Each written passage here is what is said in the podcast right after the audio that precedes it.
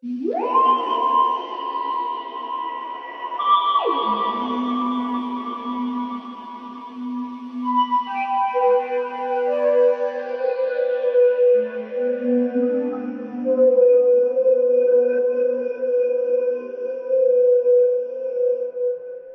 everybody, to episode 92 of the Metabolus 2 podcast featuring David. And Ben. And this week we're going to be talking about the Ghost Monument. Ah, the second episode of Series 11, I guess. Series 11, yes. Jodie Whittaker's second outing as the eponymous Doctor Who. And we get to see our opening credits for the first time. We do. We like those opening credits, didn't we? I, I, I like them a lot. They are amazing. They're a total modern remake of our original opening credits with Hooray! just little hints and kisses of all the previous, at least classic Doctor Who credits, it seemed like. Yep. Yeah, no, and the music was great. Um, Mhm. There wasn't kind of weird, silly spinning, spinning um, uh, Gears or clocks or. cogwheels or whatever all that nonsense was. Right. Um, this is proper, like mushy, weird space-time malarkey. Liked it a lot. Yeah. Yeah. I didn't think it went on long enough. I, I, I, actually, I, I don't like all this modern stuff. You know, get you off know, my lawn. Get off my lawn. You know, I like I like a big long intro, especially if Mm-hmm. it's as, as much fun as the Doctor Who intro is. So uh, Mm-hmm. could have been longer. I would have liked it longer just for the sake of watching the visuals and listening to the music. The the combination of Akinola's music with the visuals was excellent. I just Yes, yes. really got in the mood quickly. And then uh, the interesting twist with the opening is we have that boom at the end when we see Yes. the the episode name and the writer. So that's a little new twist on the opener rather than fading away. Yes, yes, very good, uh, very good. I think top marks for the credits. Um, It's uh, a young guy who did it, Ben Pickles. Uh, his alias is John Smith, and I think he's out of Canada, but I'm not 100% certain. He's done a little bit of uh, teaser work uh, for the BBC, the Doctor Who production team in the Okay. past. But he, I believe he was the one responsible for Wholock, that mashup of Sherlock and Doctor Who a while back. Okay, all right, interesting. And um, this is, seems weird, um, but I've had a busy week. Mm-hmm. Was there a pre-credit sequence? There wasn't, was there? We went straight into the. We went Straight, straight in, yep. We went straight in, yeah. No, so no, no, no pre-credits. So I, Mm-hmm. I'm wondering whether we're going to be doing an episode-to-episode uh, cliffhanger again, rather Hmm. than a kind of pre-credit sequence. Wasn't much of a cliffhanger. cliffhanger if we want to skip skip to the end for the Skip other the really end. big thing the Um, the TARDIS. Um, reveal yeah. of the TARDIS. Well, I mean that's kind of a cliffhanger. It's like, well, hey, we're in the TARDIS. Um, no, I think I think we should leave the TARDIS till the end. I think we should idea. dive straight into South Africa and how. Uh, I thought I thought that was a pretty convincing alien planet. I liked it. I mean, you know, it was it was very reminiscent to me of season 10, second episode, where you Mhm. know it starts out already grim and rainy because they're in Britain, and they're like, whoa, we're in a foreign country, and it's all sunny, and the aliens are out.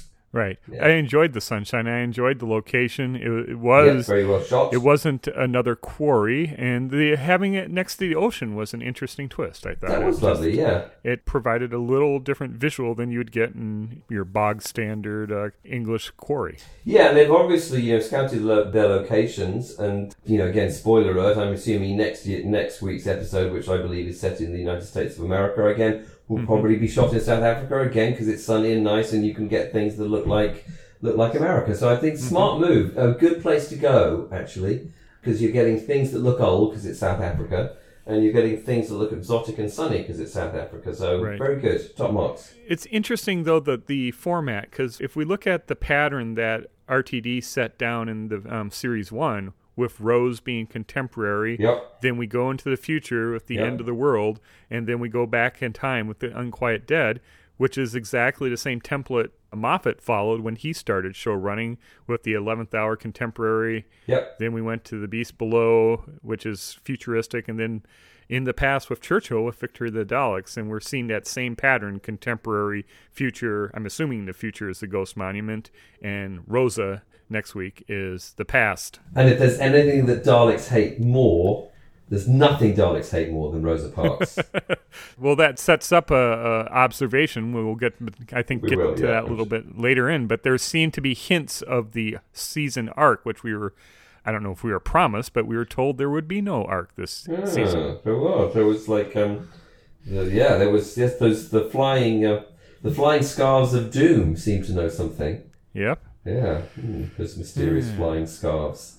Um, so that was good. I sort of, I, so I think the whole the sh- it looked very, it looked very, it looked it looked well done. It looked expensive. Mm-hmm. The um, the uh, the you know the three moons and suns and things in the sky moved very effectively. Right. It looked like an alien planet. The spaceships worked well. There was Mm-hmm. a spaceship crashing. That looked expensive. Honestly, I'm kind of disappointed that we didn't get a little more with Angstrom's spaceship, and uh, it would have been interesting, I think, if the series arc was trying to find the TARDIS throughout time and space rather like than. Yeah. having having the TARDIS uh, show up at the end.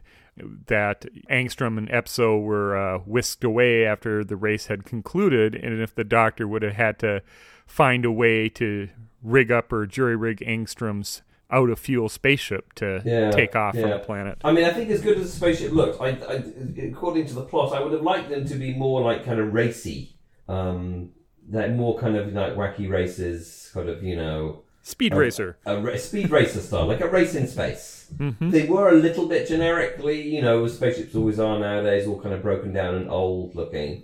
Yeah, the Star um, Wars influence. Generic Wars sci-fi. influence. Yeah, exactly. But I mean, yeah, it would be nice if that. Yes, Speed Racer is exactly what I was trying to think of. Yeah, they should have Mm-hmm. been more kind of Speed Racer. Um, what do you think of the plot in general?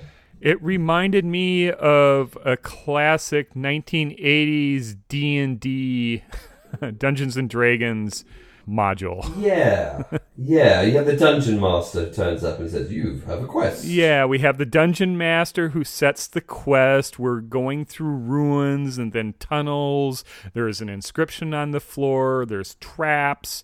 You could even make an argument that there's a dragon at the end with the acetylene fields.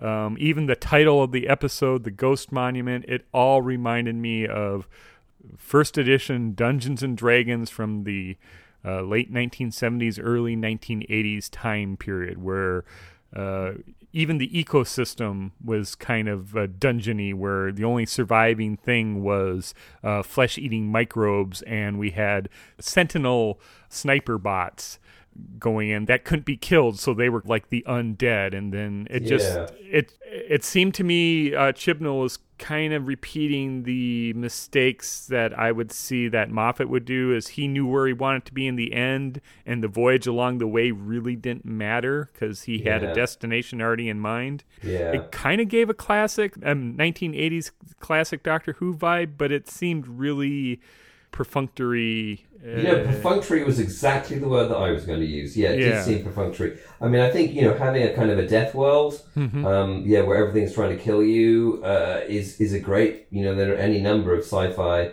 Uh, uh, books, films, etc., where there is Mm-hmm. a death world that you have to negotiate in some way. This one was a pretty pants one. I mean, you know, why have flesh-eating microbes in the water when If no you don't one, see it. when no one gets eaten by it, or Right. not even like a dog or like a bird or like I don't know someone's pet Mm-hmm. pet rabbit or something falls in. You know, that's that's that's kind of like well, I you know. Why not just make them a sea of acid and, Mm-hmm. and we're on Marinus? You know, I mean that would be right you know the I mean, lack of death in this one in uh, the lack we, of death was disturbing. Yes, in this one when we compare it to last week's with the amount of death just pointless death to show that tim shaw was a, a right regular bastard yeah, yeah, yeah. you know and then to have i was grace's death really bugged me more this week Right. than last week Good point. because no one died this week it's sort of like we are on this death world yeah, and why do we have why do we have so many people dying on Earth, which isn't a death world? Uh, it it didn't make any sense to me, and it seems to me like you could have had a third racer that died if you needed. you could have like a couple of other racers who Right. were like you know shit, so we wouldn't care if they died, Right. Mm-hmm. And then they could have died in a you know an off-screen horrible way. You know, they could have fallen into the flesh-eating microbe water.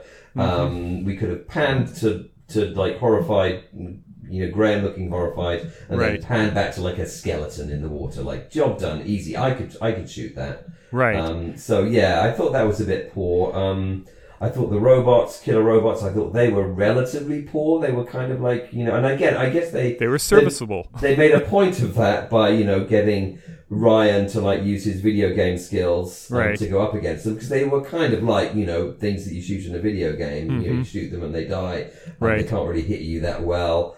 Um, but I have to say, it was the it was the prophetic death scarves that were, that kind of really kind of bugged me. It's like that's kind of a Vardan level villain there. Like oh, it's the scarves. The scarves are coming to get us. The Um, sheets. Well, I thought it was Chibnall trying to do a Moffat where he's taking an everyday object, which is sheets or strips of uh, of cloth. cloth to being suffocating thing, and then he he has uh, that that whole scene where Epso was being smothered by the death scarf. I want an action figure of a death scarf.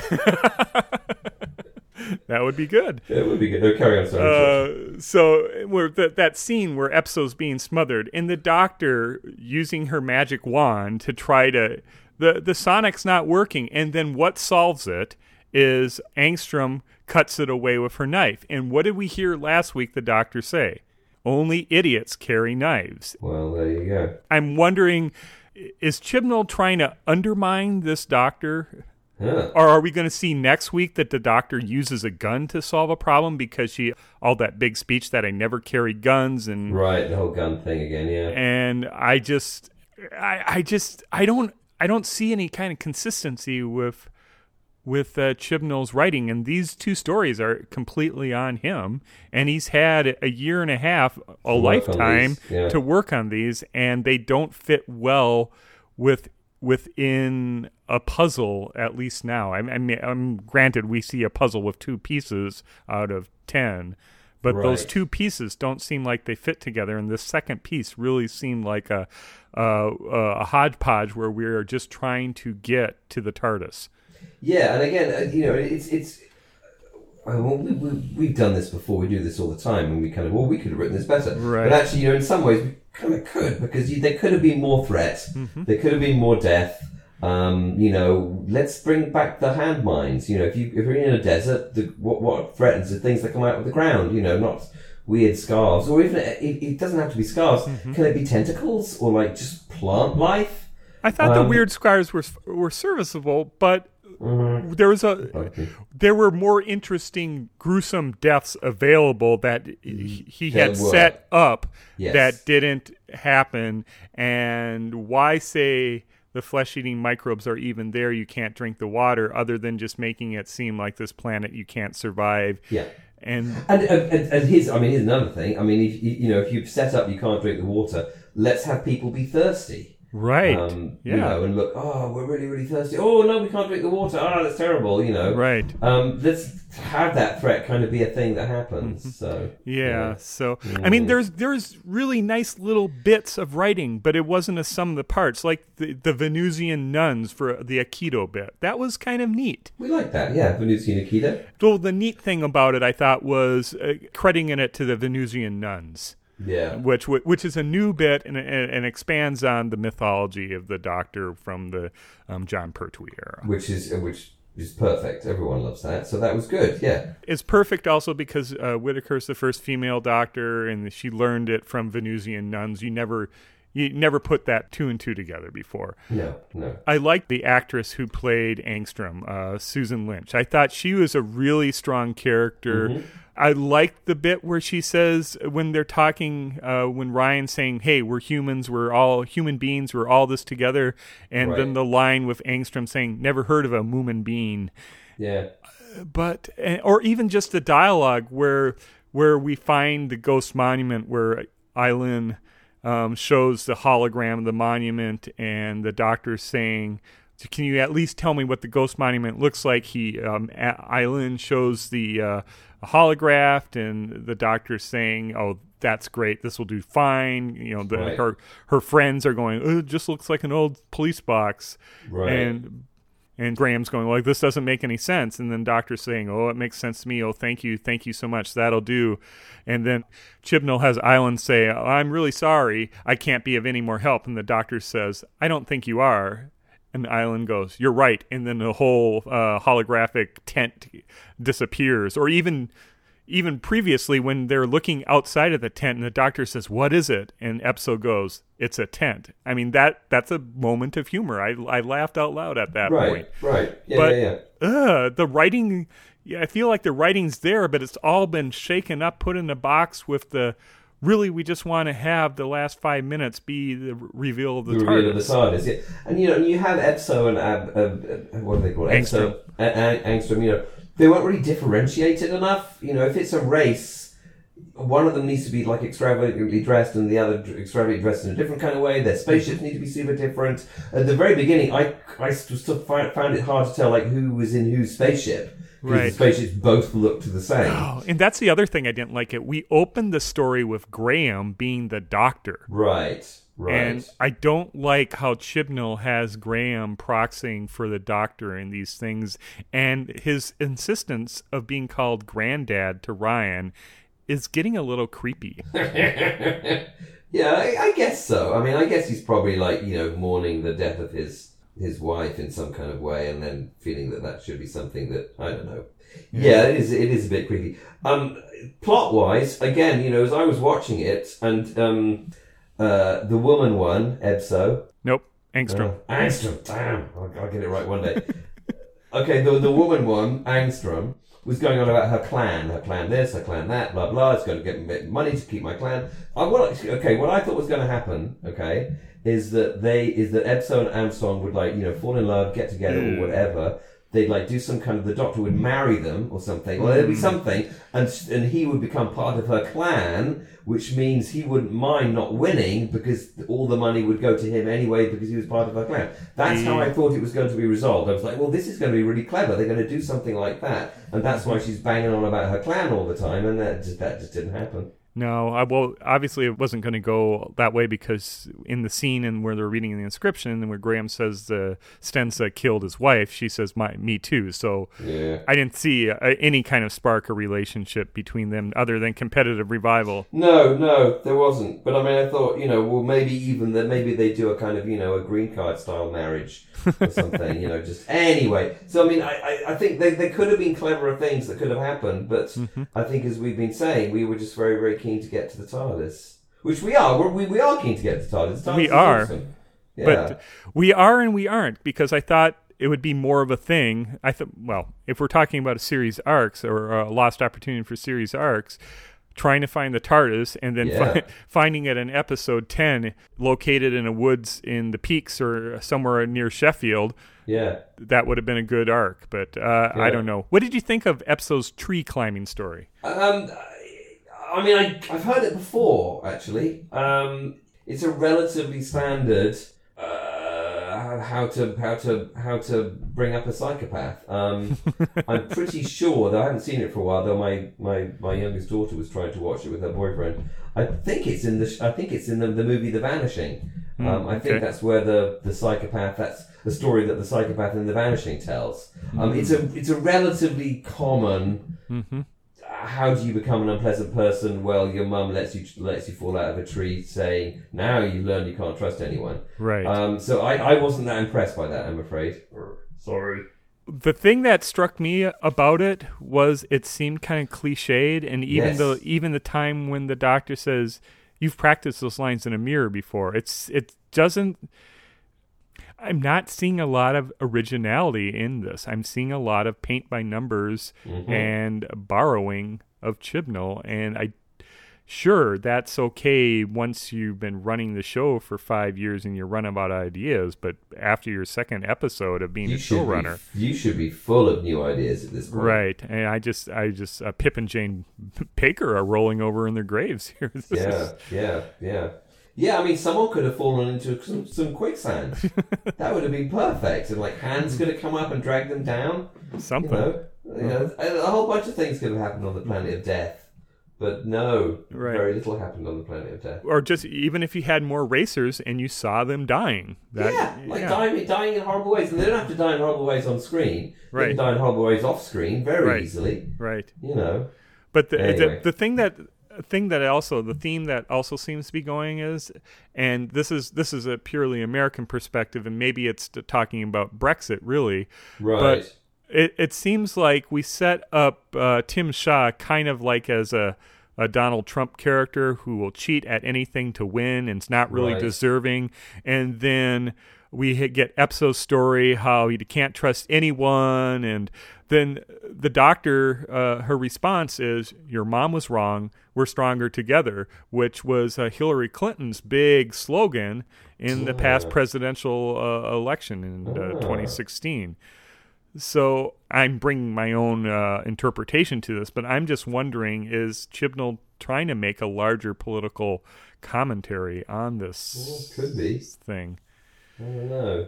Yeah, uh, I mean, you know, uh, uh, if he is, uh, yeah, I mean, maybe, yes, possibly, though. Uh, I don't know. I mean, it seems like a pretty slight piece of topical relevance. There you go. Yeah. Yeah. And I feel like I need to understand dyspraxia better because Ryan running out out of a hole and uh, shooting all the guards or the sentinel bots Yeah. and then running back without getting hit or wounded when Epso got nailed with his quick draw. He seems pretty. He's, he's, he's a pretty limber young lad. Actually, He seems to have pretty good balance, but then is it? I thought it was a balance disorder because you have trouble like riding a bike and um, Right. even walking coordinatedly. And, and ladders, obviously. It's sort of like the Yeah. Indiana Jones things. Why did it always have to be snakes? It's always in this. Why does it always have to be ladders? You know what he should be scared of, or not be able to? He shouldn't be able to walk down corridors. Uh, oh no, it's another corridor. I have I freeze in terror. Yeah, no, I, I, I, I. It seems to me dyspraxia might be something that is a problem when it needs to be a problem, and not a problem when it doesn't need to be a problem. which isn't a good use of a disability. If you're going to have the disability, you should be true to that disability for the character, not when it's only convenient for plot or uh, character development moments.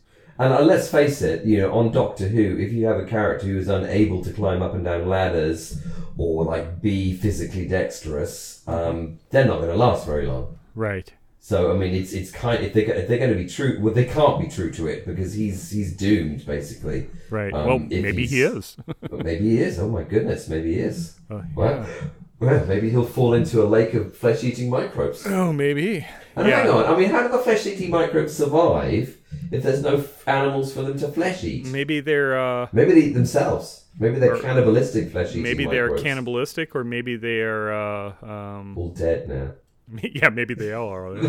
they, they died of starvation.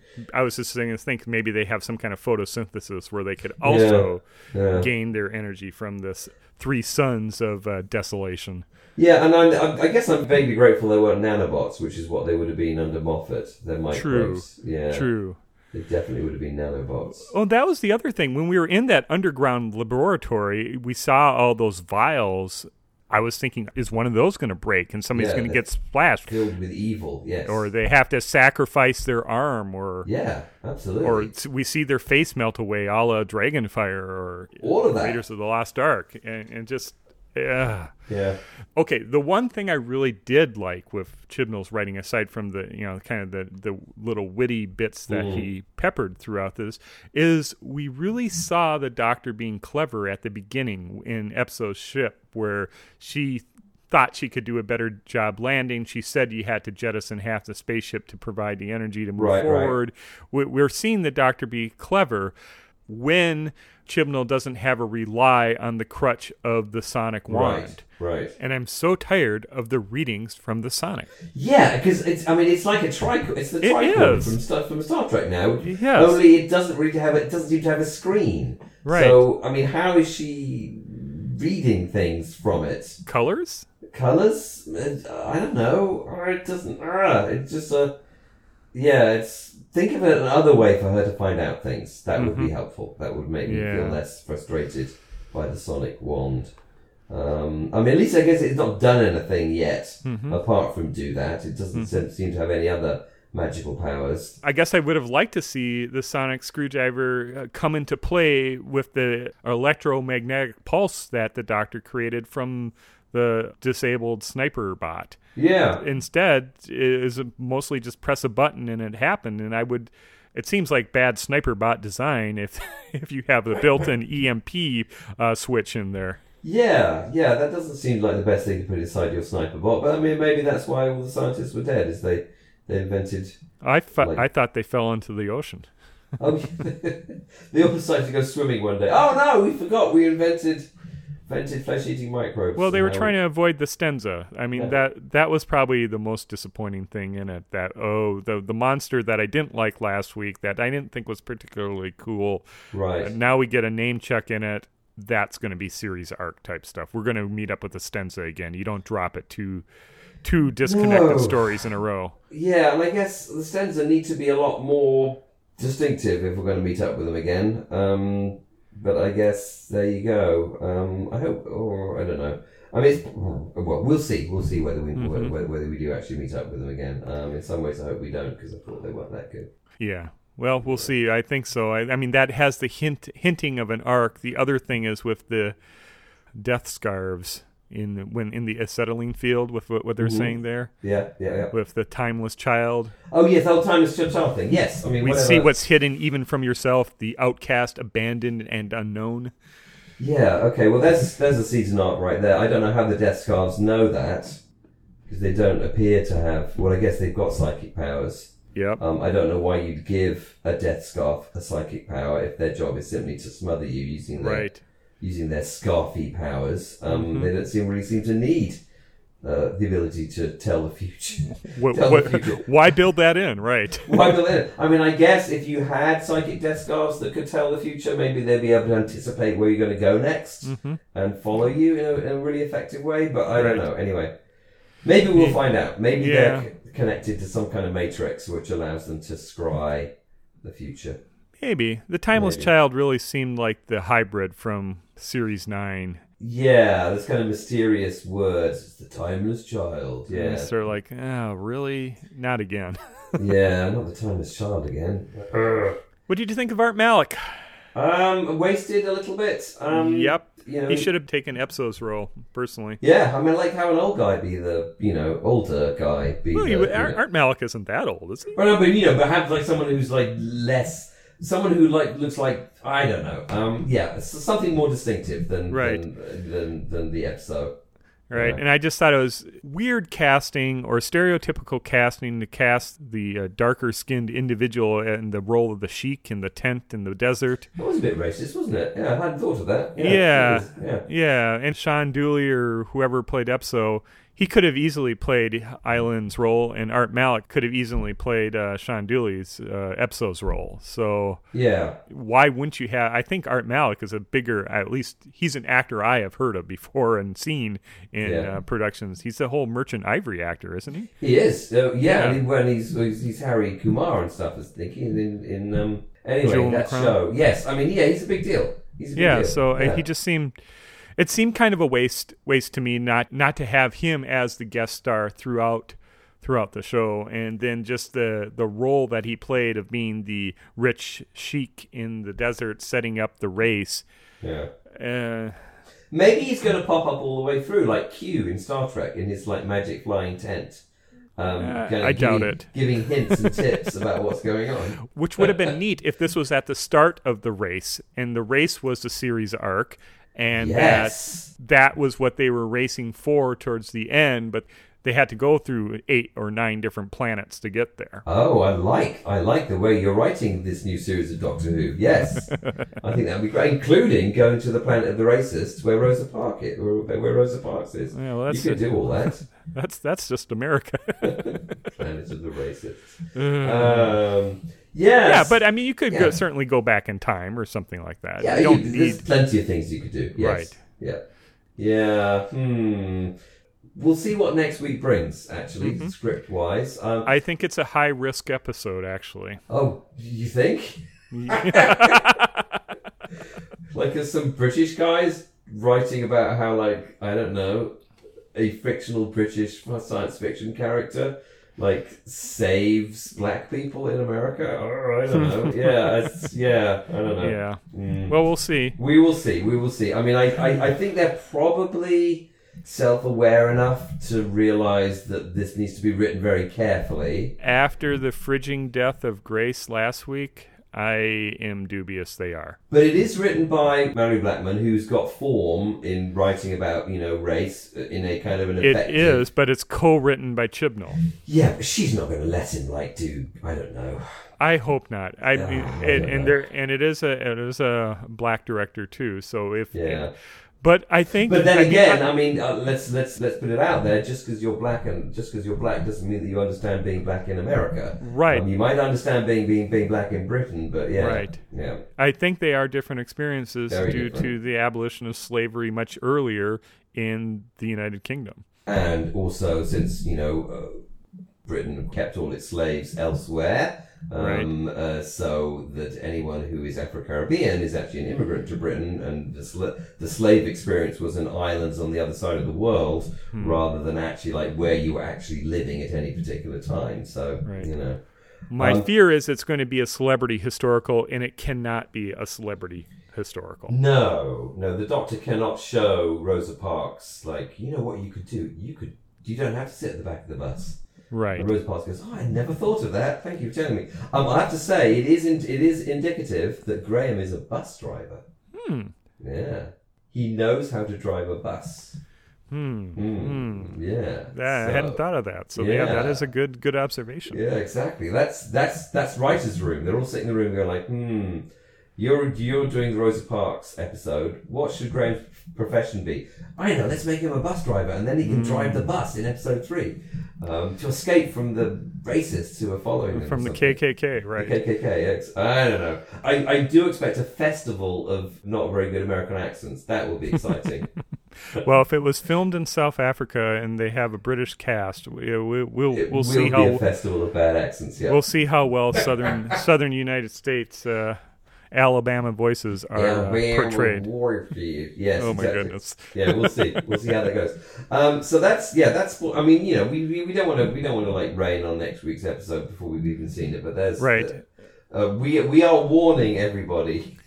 Mm-hmm. it may be it may be it may be. Uh, we're hoping it's not going to be tasteless as, as it as it might be. Um, shall we proceed to go into the TARDIS and talk about that? I think we shall. It was really nice seeing the TARDIS. It's really nice seeing uh, the Doctor's uh, reaction. The "Come to Daddy," I mean, Mommy Oh, was Mommy, funny. That was I I lolled at that. Yes, that was a, that was a nice piece of funny of funny writing. Yeah. And uh, but inside, what did you think of the new design?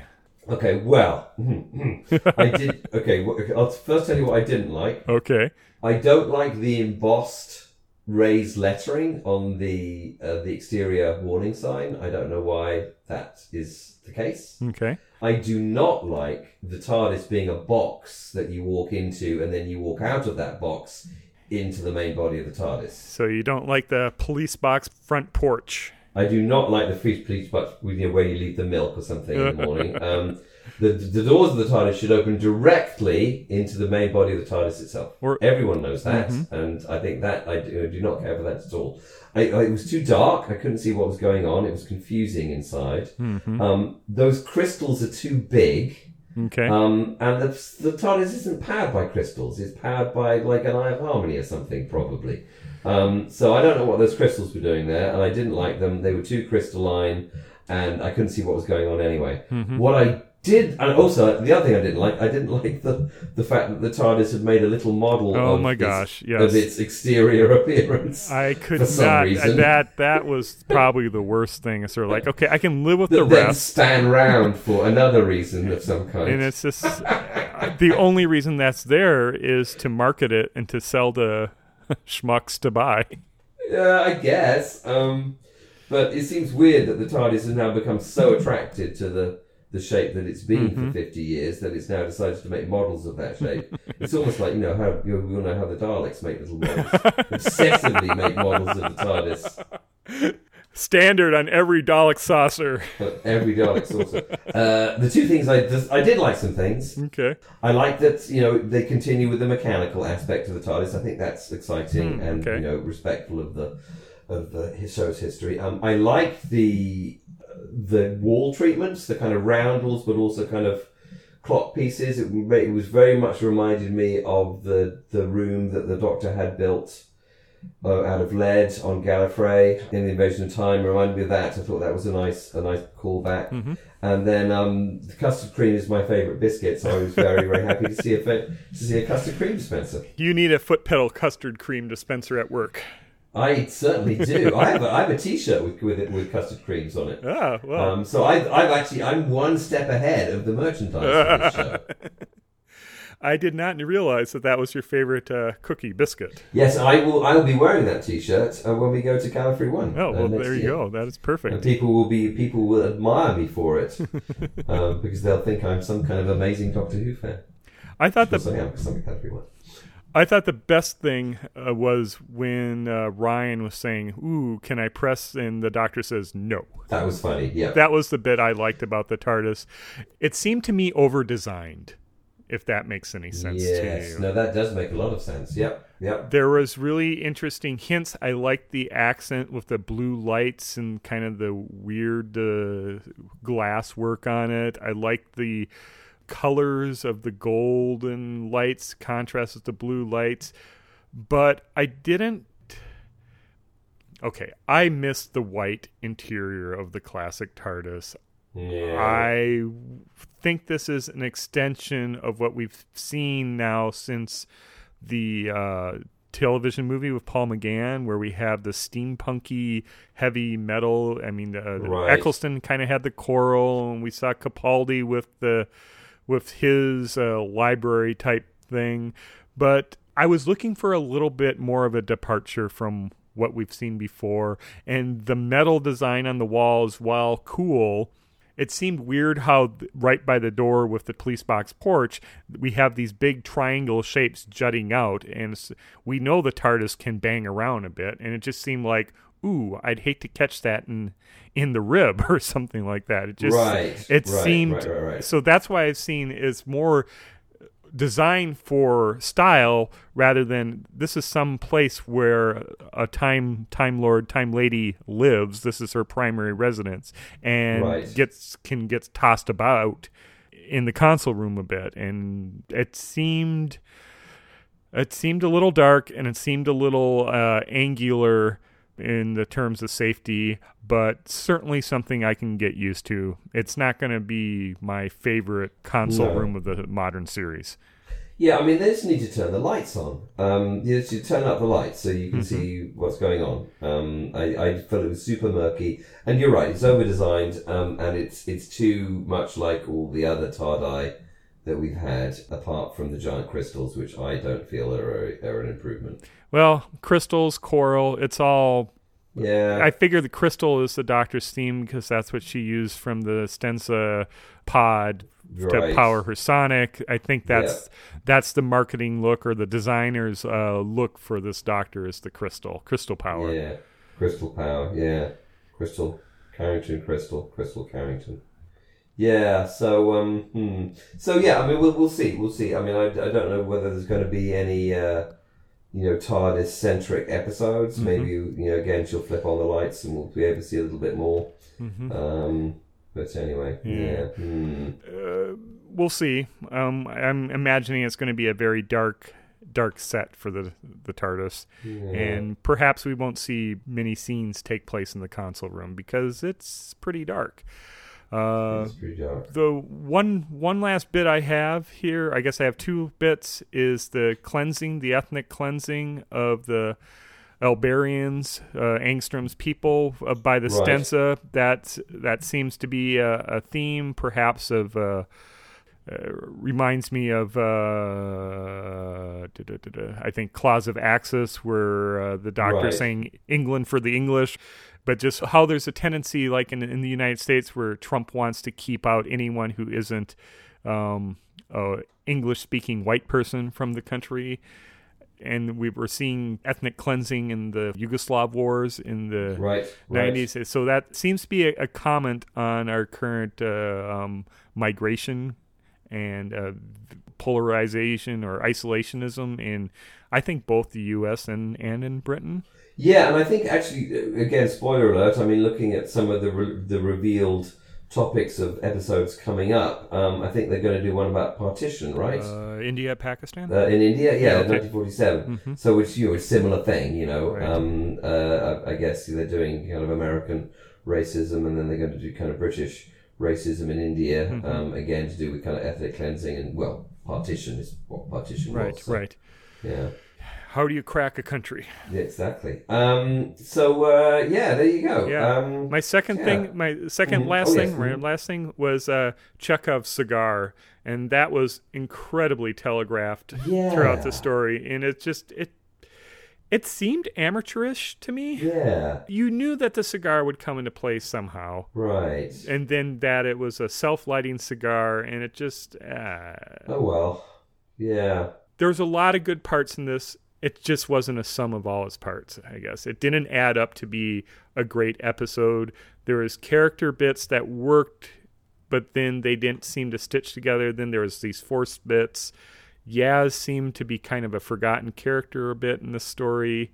Right. Well, there was a little bit of them all. I mean, it was it was reminding me at some points of like kind of Planet of Fire or something. There's a lot kind of standing around, waiting for the next person to say something, and then the next person says something, and then Right. you know, there's like they they all had to have a little bit a little bit of business. Right. Um. So yeah, don't quite know how successful that was Mm-hmm. in some ways. But we will see. We will see. I mean, it's early days. Mm-hmm. Um, let's hope this is early days. Um, I think it was a little bit underwhelming. For a second outing of a showrunner, I think it's in last place behind uh, Russell T. Davies and Steven Moffat, honestly, for the Yeah, just- second I- I episode. think, I think we've been said, he should be so full of amazing Doctor Who ideas at this point. Mm-hmm.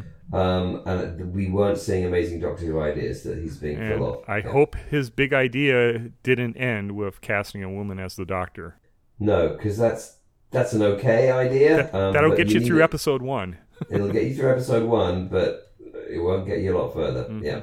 Yeah. Yep. Well, fortunately, I think he has a he has a strong, interesting cast. I'm still liking Whittaker as the Doctor. I'm liking She's doing a very good job. Yep. Yep. liking Ryan, and I'm liking Yaz. Not liking Graham very much, and it, it's down to writing. Right. Yeah.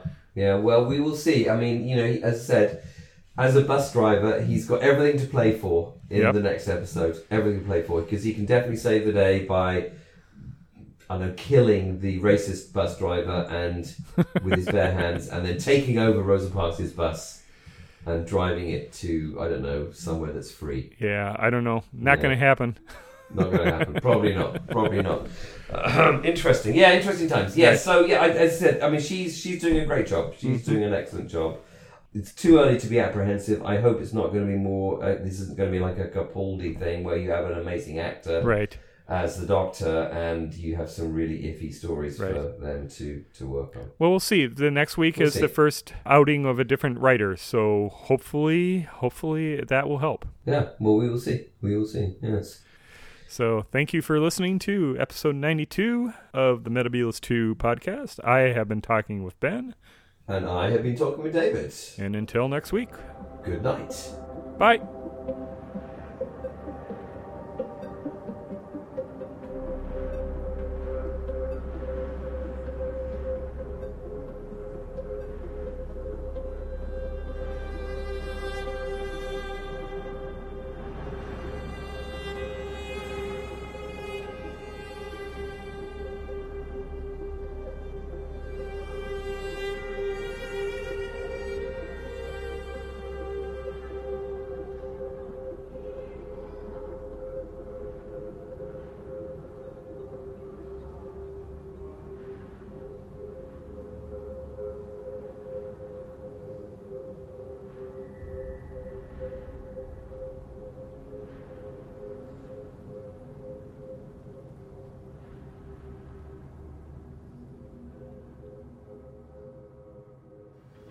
Well, I'm sorry I can't be of any more help. I don't think you are. You're right.